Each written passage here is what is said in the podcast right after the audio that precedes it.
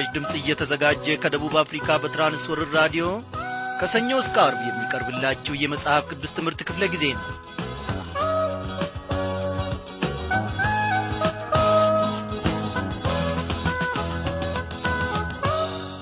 ክቡራን አድማጮች እንደምን አመሻችሁ?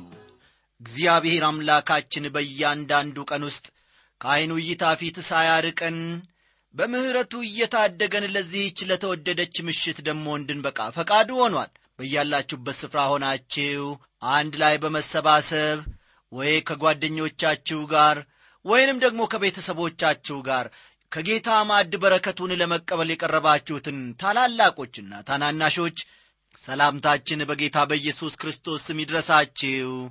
እንደ ምንድናችሁ እያልን የዛሬውን ዝግጅታችንን እንጀምራለን። በእውነት እግዚአብሔር አምላካችን።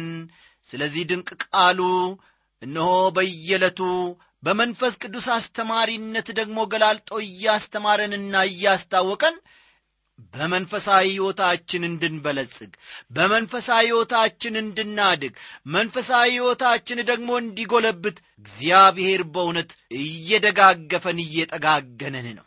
በሁሉ ረገድ እግዚአብሔር አምላካችን የኔና የእናንተን ጉድለት እያየ የሚያስፈልገንን ሁሉ ዕለት በዕለት እየጨመረብን እያሳደገን ነው።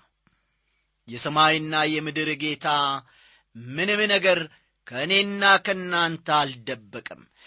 አዎ ዛሬ እንጠገንበት ዛሬ ደግሞ እንፈወስበት የሚያስፈልገንን ነገር እግዚአብሔር ደግሞ በሳቱና በወቅቱ እያዘጋጀ ነው። ለእኔና ለእናንተ ለሌሎችም ደግሞ እነሆ እግዚአብሔር አምላካችን በዚህን ሰዓት ይህንን ሬዲዮ ከፍቶ ለሚያዳምጡ ሁሉ የሚያስፈልጋቸውን ማድ አዘጋጅቷል። እግዚአብሔር ደግሞ በእውነት ወደ እኔና ወደ እናንተ ልብ መጥቶ ዛሬ ይናገረናል። ይህ ነው ይለናል ስሙ ለዘላለም ይክበር ይመስገን። ይህንን ድንቅ ጌታ እስቲ እንዲህ እያልን እናሞጋክሶ የሰማይ የምድር ዳርቻ ጌታ ኃይሉ የማይደክም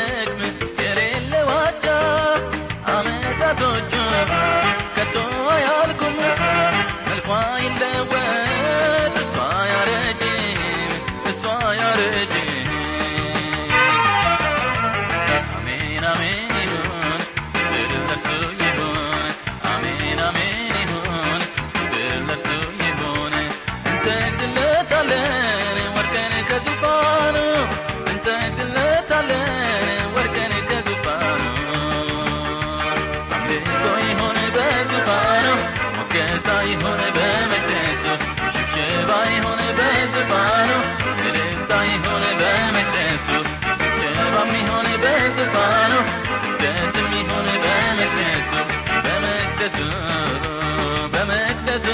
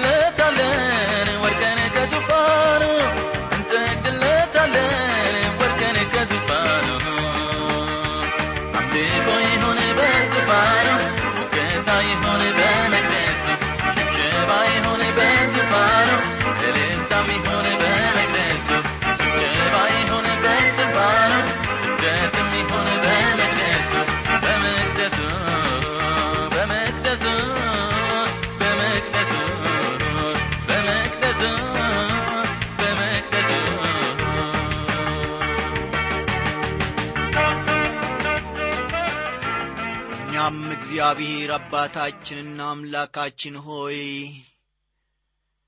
ልባችንን በፊትህ እናፈሳለን ምስጋናን እናቀርብልሃለን ምስጋናን እንሰዋልሃለን። አንተ ከሰው ልጆች የምትፈልገው ይህንን ብቻ ነው። የወርቅ ዣንጥላ አትለንም ፓኮ ሻማ አትለንም። እግዚአብሔር አባቴና አምላኬ ሆይ ኖ ከመቅደስህ ከማደሪያ ሆነ ደግሞ የባሪያዎችን ምስጋና ትቀበል ዘንድ አንተ እምቢተኛ አይደለህም። ዛሬም ደግሞ ከእነዚህ ከረከሱ ከናፍርቶቻችን ምስጋናን ለመቀበል እግዚአብሔር አምላኬ ሆይ ወደ ኋላ አትልም። በዚህን ሰዓት እግዚአብሔር አምላካችን ሆይ ልመናችንና መሥዋዕታችን መቅደስህን ጥሳ ትገባለች በፊትህም ትከብራለች የባሪያዎች የልጆችን የደካሞቹን ጸሎትና ልመና ታዳምጣለ አቤቱ አባቴና አምላኬ ሆይ ከፊት ለፊታችን ሆነ ዘመናትን ሁሉ የመራህን እጃችንን ይዘ እግዚአብሔር አምላካችን ሆይ ምርኩዛችን ሆነ ደግሞ የመራህን አንተ አይደለህምን ዛሬም ቢሆን አልደከምክም። ዛሬም ቢሆን እግዚአብሔር ሆይ አልዛልክም። ዛሬም ቢሆን ቀናቶች ስላለፉ አልጃጀህም። አቤቱ አባቴና አምላኬ ሆይ የአብርሃም የይስሐቅ ያዕቆብም አምላክ ሆይ ዛሬም የእኔና የአድማጮቼ አምላክ ነህ። ምንጊዜም እግዚአብሔር አምላኬ ሆይ ሰዓት አልፎብህ አያቅም ዘመንም አልፎብህ አርጅታ አታቅም። ወደ ኋላ የቀረነው አስተሳሰቡ ተብለህ ደግሞ ጊዜም አላለፈብህም። እግዚአብሔር ሆይ ክብር ለተወደደው ስምህ ደግሞ እንሰጣለን። ለዘላለም እግዚአብሔር አምላካችን ሆይ ንገስብን ዘርዘሮቻችን ሁሉ ይገዙል እግዚአብሔር ሆይ ኖ ዛሬም ደግሞ በመካከላችን እንድትገኝ። ስለዚህ ድንቅ ቃልህ ደግሞ የባሪያዎችን ጌታዬ ሆይ ጆሮዎች ከፍተ እንድትናገርን።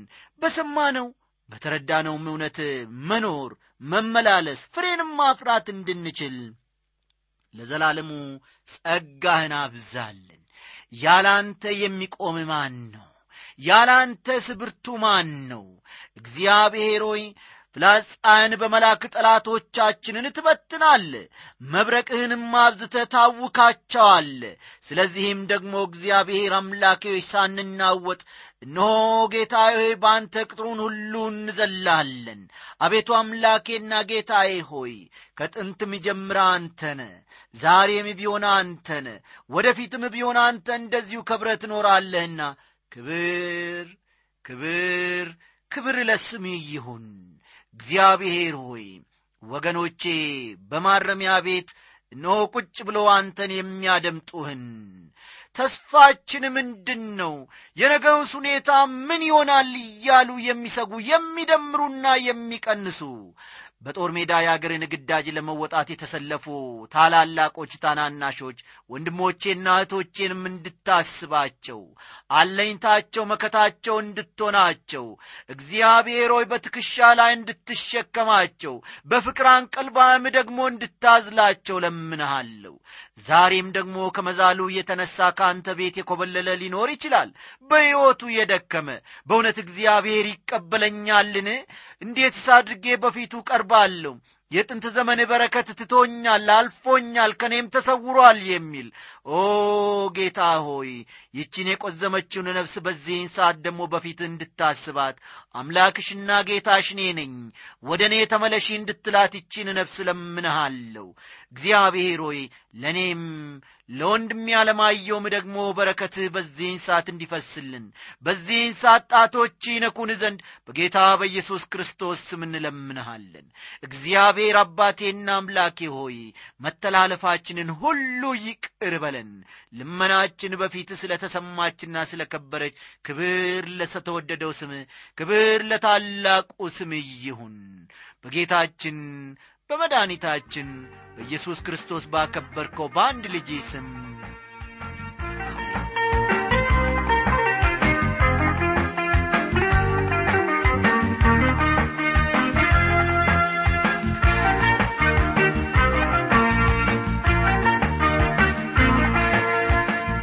ክብሯን አድማጮቼ ባለፈው ክፍለ ጊዜ ጥናታችን መጽሐፍ ቅዱስ ለዘመናችን ጠቃሚ ነውን? በሚል ርዕስ ላይ ተመርኩዘን መገለጥ ማለት ምን ማለት እንደሆነ በመለኮታዊ ኃይል መነዳት ማለትስ ምን ማለት እንደሆነ ሰፋ አድርገን ስንመለከት ወይም ስናጠና እንደነበረ ታስታውሳላችሁ።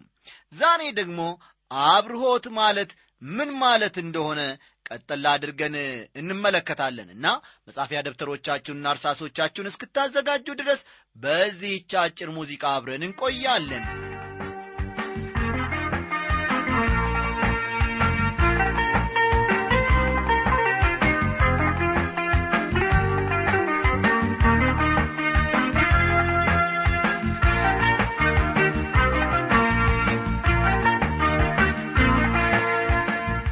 አድማጮቼ መጽሐፍ ቅዱስ በመንፈስ ቅዱስ አነሳሽነት የተጻፈ የእግዚአብሔር ቃል እንደመሆኑ መጠን ሊያስተምረን የሚችለው ራሱ የእግዚአብሔር መንፈስም እንደሆነ በትክክል ማመን መቻል አለብን። እርግጥ ነው በግላችን አንዳንድ እውነቶችን መረዳት እንችላለን ይሁን እንጂ በውስጡ ያለውን መንፈሳዊ እውነት እንድንረዳ ከተፈለገ ግን የእግዚአብሔር መንፈስ ልባችንንና አእምሮአችንን ሊያበራልን ይገባል። በቃ ጳውሎስ ለቆሮንቶስ ሰዎች ሲጽፍ ነገር ግን እግዚአብሔር አስቀድሞ ከዘመናት በፊት ለክብራችን የወሰነውን ተሰውሮም የነበረውን የእግዚአብሔርን ጥበብ በሚስጥር እንናገራለን ከዚህችም ዓለም ገዢዎች አንዱ እንኳ ይህን ጥበብ አላወቅም አውቀውስ ቢሆን ኖሮ የክብርን ጌታ ባልሰቀሉትም ነበር። ነገር ግን ዐይን ያላየችው ጆሮም ያልሰማው በሰውም ልብ ያልታሰበው እግዚአብሔር ለሚወዱት ያዘጋጀው ተብሎ እንደ ተጻፈ እንዲህ እንናገራለን ይላል። አንደኛ ቆሮንቶስ ምዕራፍ ሁለት ከቁጥር ሰባት እስከ ዘጠኝ ያለውን ልብ ይሏል። እኔና እናንተ ወገኖቼ ብዙ ነገሮችን የምናውቀው በማየት ወይም በመስማት ወይም ደግሞ በምክንያታዊነት ነው። እዚህ ላይ ግን ጳውሎስ የሚናገረው በዐይን መታየት በጆሮም መሰማት ስለማይችሉ ነገሮች ነው። ልብ በሉ ሐዋርያው በዚህ ክፍል ውስጥ ማለትም በአንደኛ ቆሮንቶስ ምዕራፍ ሁለት ከቁጥር ሰባት እስከ ዘጠኝ ባለው ክፍል የሚናገረው በዐይን መታየት በጆሮም መሰማት ስለማይችሉ ነገሮች ነው። እንዲህ ያሉ ነገሮችን በፍጹም ማሰብ እንኳ አይቻልም። ታዲያ እነዚህን ነገሮች መረዳት ወይም ማስተዋል የሚቻለው እንዴት ነው ትሉ ይሆናል። ቆንጆ ጥያቄ ነው። መንፈስም የእግዚአብሔርን ጥልቅ ነገርስ እንኳ ሳይቀር ሁሉን ይመረምራልና። ለእኛ እግዚአብሔር በመንፈሱ በኩል ገለጠው ይላል። አስተዋላችሁ አይደል? አንደኛ ቆሮንቶስ ምዕራፍ ሁለት ቁጥር አስርን መመልከት ይቻላል።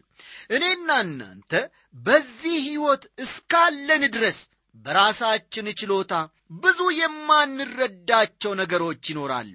መንፈስ ቅዱስ መምህራችን ሊሆን ይገባል ወገኖቼ። ይህንን መንፈሳዊ ዕውቀት ለመረዳት መንፈሳዊ መገለጥን ለማግኘት አዎ በመንፈስ ቅዱስ መምህርነት መታገዝ መቻል አለብን። ሰዎች እኔን ማን ይሉኛል? በማለት ጌታ ኢየሱስ ክርስቶስ ደቀ መዛሙርቱን መጠየቁ ትዝ ይላችኋልን? አንዳንዶች እንደዚህ ሌሎች ደግሞ እንደዚያ እንደሚሉ ነበር እየነገሩት ዛሬም ቢሆን ከተለያዩ ሰዎች የተለያየ መልስን ማግኘት ይቻላል። እርሱን በተመለከተ ብዙ አመለካከቶች ተሰንዝረዋል። ከዚያም በኋላ ኢየሱስ እናንተስ እኔን ማን እንደሆንኩ ትላላችሁ? አላቸው ደቀ መዛሙርቱን ስምዖን ጴጥሮስም መልሶ አንተ ክርስቶስ የያው የእግዚአብሔር ልጅ ነ አለ። ኢየሱስም መልሶ እንዲህ አለው የዮና ልጅ ስምዖን ሆይ በሰማያት ያለው አባቴ እንጂ ሥጋና ደም ይህን አልገለጠልህምና ብፁዕ ነህ አለው። ማቴዎስ ምዕራፍ 16 ከቁጥር 15 እስከ 17 ያለውን ይመለከቷል። ማቴዎስ 16 ከቁጥር 15 እስከ 17 ለስምዖን ጴጥሮስ እውነትን የገለጠለት ማን ነው? እግዚአብሔር ራሱ ነው። ዛሬም ቢሆን በተገቢው መልክ የእግዚአብሔርን ቃል እንድንረዳ ከተፈለገ አድማጮቼ ሊገልጥልን የሚቻለው እግዚአብሔር ብቻ ነው። ልክ ለስምዖን ጴጥሮስ ይህንን ምስጢር እንደ ገለጠለት ሁሉ ለእኔና ለእናንተም የእግዚአብሔርን ቃል የሚገልጥልን እግዚአብሔር ራሱ ብቻ ነው። በቃ ስለ ቃሉ እግዚአብሔር ታማኝ ነው። ስለ ቃሉ እግዚአብሔር አዎ በስፍራው ስላለ መንፈስ ቅዱስን አስተማሪያ አድርጎ ወደ እኔና ወደ እናንተ ይልካል። ያን ጊዜ ከሥጋዊነታችን ተላቀን ስለ እግዚአብሔር ሐሳብና በጎ ፈቃድ መረዳት እንችላለን። ጌታ ኢየሱስ ከሞት በተነሳበት ዕለት በኤማውስ መንገድ ይጓዙ ከነበሩ መንገደኞች ጋር አብሮ እየተጓዘ ወይም እየሄደ እንደነበር ታስታውሳላችሁ። በንግግራቸው መካከል ጣልቃ በመግባትም እየጠወለጋችሁ ስትሄዱ እርስ በርሳችሁ የምትነጋገሯቸው እነዚህ ነገሮች ምንድናቸው? አላቸው። ቀሌዮጳ የሚባልም አንዱ መልሶ አሃ አንተ በኢየሩሳሌም እንግዳ ሆነ ለብቻ ትኖራለህን? በእነዚህ ቀኖች በዚያ የሆነውን ነገር እንዴት አታውቅም? ሲል መለሰለት። እርሱም ይህ ምንድን ነው አላቸው። እነርሱም እንዲህ አሉት። በእግዚአብሔርና በሕዝቡ ሁሉ ፊት በሥራና በቃል ብርቱ ነቢይ ስለ ነበረው ስለ ናዝሬቱ ስለ ኢየሱስ እርሱንም የካህናት አለቆችና መኳንንቶቻችን ለሞት ፍርድ እንዴት አሳልፈው እንደ ሰጡትና እንደ ሰቀሉት ነው አሉት ይላል። ሉቃስ ምዕራፍ 24 ከቁጥር 17 እስከ 20 ባለው ስፍራ ይህንን ታገኛላችሁ። ምናልባት ወዳጆቼ ትዝ ይላችሁ ከሆነ ኢየሱስ ስለዚህ ጉዳይ አስቀድሞ ተናግሯል። በጽሑፍ የሰፈሩ ትንቢቶችም ለዘመናት ሲናገሩት የነበረ ነው ስለ ነበራቸው ተስፋም እኛ ግን እስራኤልን እንዲበዥ ያለው እርሱ እንደሆነ ተስፋ አድርገን ነበር። ደግሞም ከዚህ ሁሉ ጋር ይህ ከሆነ ዛሬ ሦስተኛ ቀን ነው በማለት ነገሩት። ሉቃስ ምዕራፍ 24 ቁጥር 21ን ይመለከቷል። እነርሱ ራሳቸው የተረዱትንና ከሴቶቹ የሰሙትን ለሌሎች ማካፈል ጀመሩ ከእኛም ጋር ከነበሩት ወደ መቃብሩ ሄደው ሴቶቹ እንደ ተናገሩት ሆኖ አገኙት። እርሱን ግን አላዩትም ብለው ተናገሩ። ሉቃስ ምዕራፍ 24 ቁጥር 24 የእነዚህ ሰዎች ተስፋ ደብዝዟል ልባቸውም በሐዘን ከብዷል። እስቲ ጌታ ኢየሱስ ምን እንደ ተናገራቸው ቃሉን ቀጠላ አድርገን እንመልከት። እናንተ የማታስተውሉ ነቢያትም የተናገሩትን ሁሉ ልባችሁ ከማመን እየዘገየ ክርስቶስ ይህን መከራ ይቀበል ዘንድና ወደ ክብሩ ይገባ ዘንድ ይገባው የለምን? አላቸው። ከሙሴና ከነቢያት ሁሉ ጀምሮ ስለ እርሱ በመጽሐፍት ሁሉ የተጻፈውን ተረጎመላቸው ይላል። ሉቃስ ምዕራፍ 24 ከቁጥር 25 እስከ 27 ያለውን ተመልከቱ። ሉቃስ 24 ከቁጥር 25 እስከ 27 ወዳጄ ሆይ በዚያን ዕለት በስፍራው ብትኖርና ኢየሱስ ስለ ራሱ የተነገሩትን የቅዱሳት መጻሕፍት ትንቢቶች ሲያብራራ ብትሰማው ደስ አይልህም ነበርን? እራት በመብላት ላይ እያሉ ለመጨረሻ ጊዜ ራሱን ከገለጠላቸው በኋላ በመንገድ ሲናገረን መጻሕፍትንም ሲከፍትልን ልባችን ይቃጠልብን አልነበረምን? ነበር ያሉት ሰዎቹ እርስ በርስ ሲነጋገሩ። ሉቃስ 24 ቁጥር 32ን ተመልከቱ። መጽሐፍ ቅዱስን የምናጠናው ሌሎች መጽሐፍትን ከምናጠናበት በተለየ መንገድ ነው። ውድ አድማጬ ሆይ መጽሐፍ ቅዱስ ቃል በቃል የእግዚአብሔር ቃል መሆኑን ከማመንህም በላይ መንፈስ ቅዱስ ልብህን ካልከፈተውና ካላበራው እውነቱንም ካላበራልህ በቀር የማትረዳው መጽሐፍ እንደሆነ እኔ አምናለሁ። በዚያን ወቅት ኢየሱስ ወደ ኢየሩሳሌም ከተመለሰ በኋላ ከእናንተ ጋር ሳለሁ በሙሴ ሕግና በነቢያት በመዝሙራትም ስለ እኔ የተጻፈው ሁሉ ይፈጸም ዘንድ ይገባል በማለት ለደቀ መዛሙርቱ ማስተማር ቀጠለ።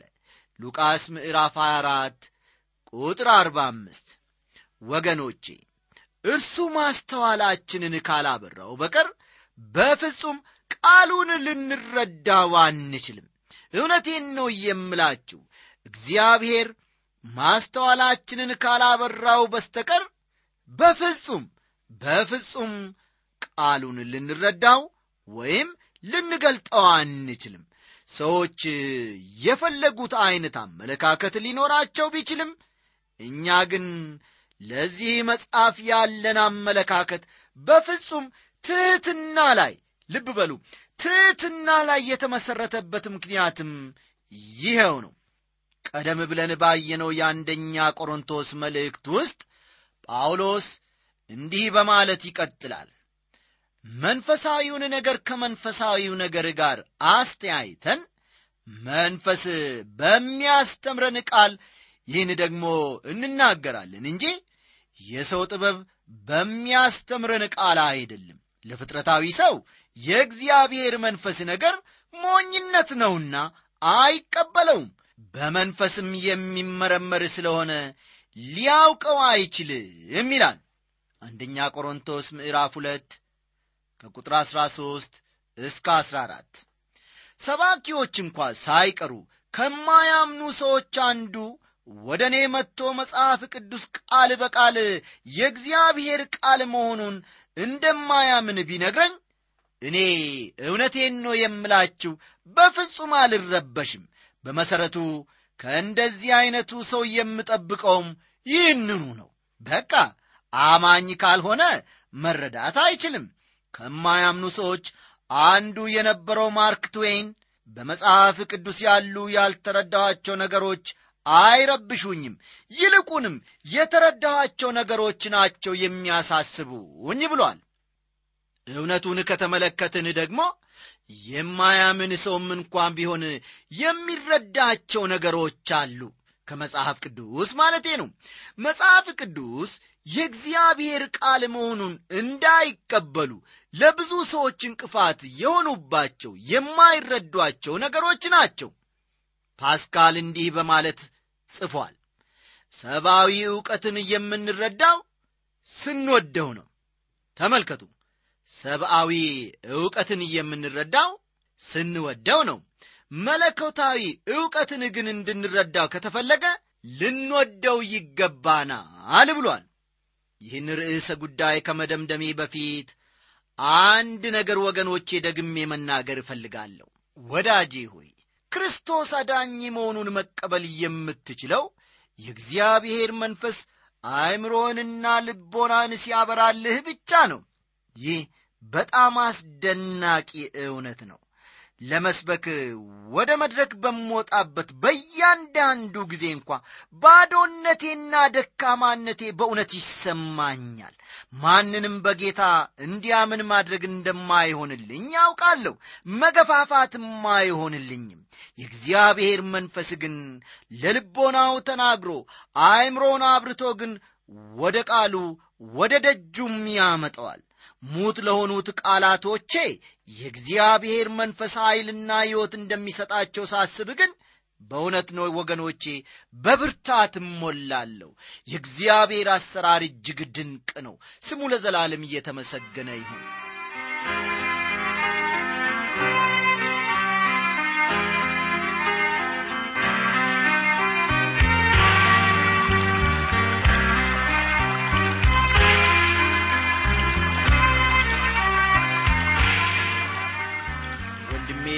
ተፈሪ ገመቹ ከኢሉባቦር ዞን በደሌ ከተማ የጻፍክልን ደብዳቤ ደርሶናል። ወንድማችን ተፈሪ ገመቹ የእግዚአብሔር አብ ፍቅር የልጁም የኢየሱስ ክርስቶስ ሰላምና ጸጋ ባለህበት ስፍራ ይብዛል እያልን እነሆ እኛም ከዚህ ከምሥራች ድምፅ ስቱዲዮ ሰላምታችንን በአየር ሞገድ አማካኝነት እናቀርብልሃለን። ደብዳቤ ከዚህ ቀደም ጽፈህልን እንደ ዘገየ እንዲሁም ደግሞ የላክንልህ የኪስ አጀንዳ ወይም የቀን መቁጠሪያ እንደ ደረሰ ልከህልናል። አዎ ይህ የመጽሐፍ ቅዱስ ትምህርት በራዲዮም በተጨማሪ በጦር ሜዳ በነበርክበት ስፍራ ሁሉ እንዳገለገለ እና እንደደገፈ ከለላና መከታም እንደሆነ ገልጠ ጽፈህልህናል በጦር ሜዳ ያፈራሃቸው ወንድሞች በእውነት ዛሬም ቢሆን ከጌታ ጋር እንዳሉ ስማቸውን ጠቅሰህልናል እግዚአብሔር ለዘላለም እየተመሰገነ ይሁን። እግዚአብሔር ደግሞ እናንተን በዚያ ስፍራ እንዳገለገላችሁ ዛሬም ቢሆን የአገራቸውን ግዳጅ ለመወጣት በጦር ሜዳ ተሰልፈው ያሉትን ወገኖች እንዲሁ እያገለገለ ነው። እግዚአብሔርን ዳርቻ እነሆ ዳገትና ቁልቁለት እንዲሁም ወሰና አይከልለውም። እግዚአብሔር ወዴት ትሄዳለ? ይህ እኮ ያንተ ክልል አይደለም ተብሎ ማንም የሚናገረው ማንም የሚከለክለው የለም። ውድ ወንድሜ ተፈሪ እግዚአብሔር ዛሬም ቢሆን የኔና ያንተን የሌሎችንም የልብ ማሳ እያረሰ ቃሉን እየዘራ ነው። ፍሬውንም ደግሞ በልባችን እነሆ እያየን ለሌሎችም በመትረፍ ላይ እንገኛለን ይህንን ያደረገው ደግሞ የኔና ያንተ ብርታት አይደለም የኔና ያንተ ዕውቀትም አይደለም የኔና ያንተ ብላትና ዘዴም አይደለም። እግዚአብሔር በመንፈስ ቅዱስ የኔና ያንተን ሕይወት ሰርቶ ለግርማው ለክብሩ እንድንሰግድ እርሱን ታላቅነቱን እንድናውቅ ነው መንፈሳዊ ዐይኖቻችንን አብርቶ እግዚአብሔር ዛሬን እንድናይ ዛሬን ለሌሎች እንድንተርፋ አድርጎናል። እግዚአብሔር ስሙ ለዘላለም እየተመሰገነ ይሁን። ምኞትህን ደግሞ እግዚአብሔር ከፍጻሜ እንደሚያደርስልህ እኔ ባለሙሉ ተስፋ ነኝ። ቀሪውን ሕይወትህን ደግሞ ለእግዚአብሔር ወታደር ሆነ እንደምታገለግል እኔ አምናለሁ። እግዚአብሔር እነሆ የተስፋ አምላክ ነውና ተስፋህን ይሞላል። ሃሌሉያ። ደግመ ጻፍልን በመከራው ዘመን ከብርታን ሲታጣ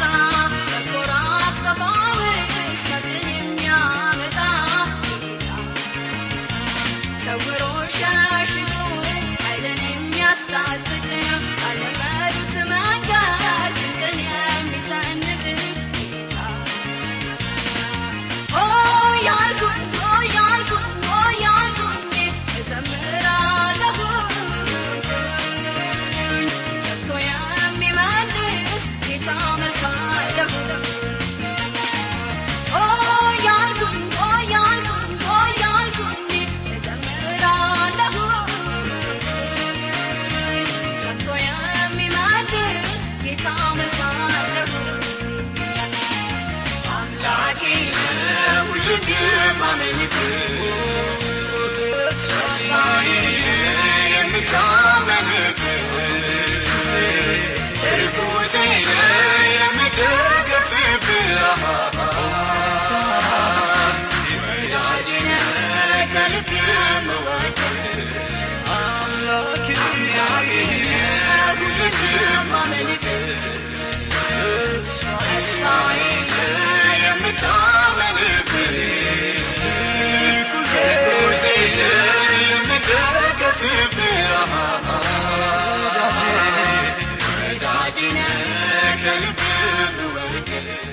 በጌታ የተወደዳችሁ ክብራን አድማጮቼ ሰዓቱ ደርሶ ዛሬ ልንለያይ የግድ እየሆነ ነው።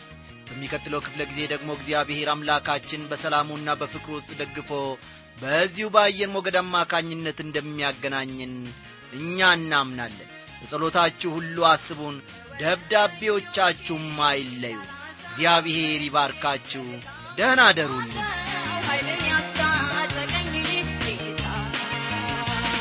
መስዋዕቴን ወዶ ተቀበለ እርቆዬን መልሶ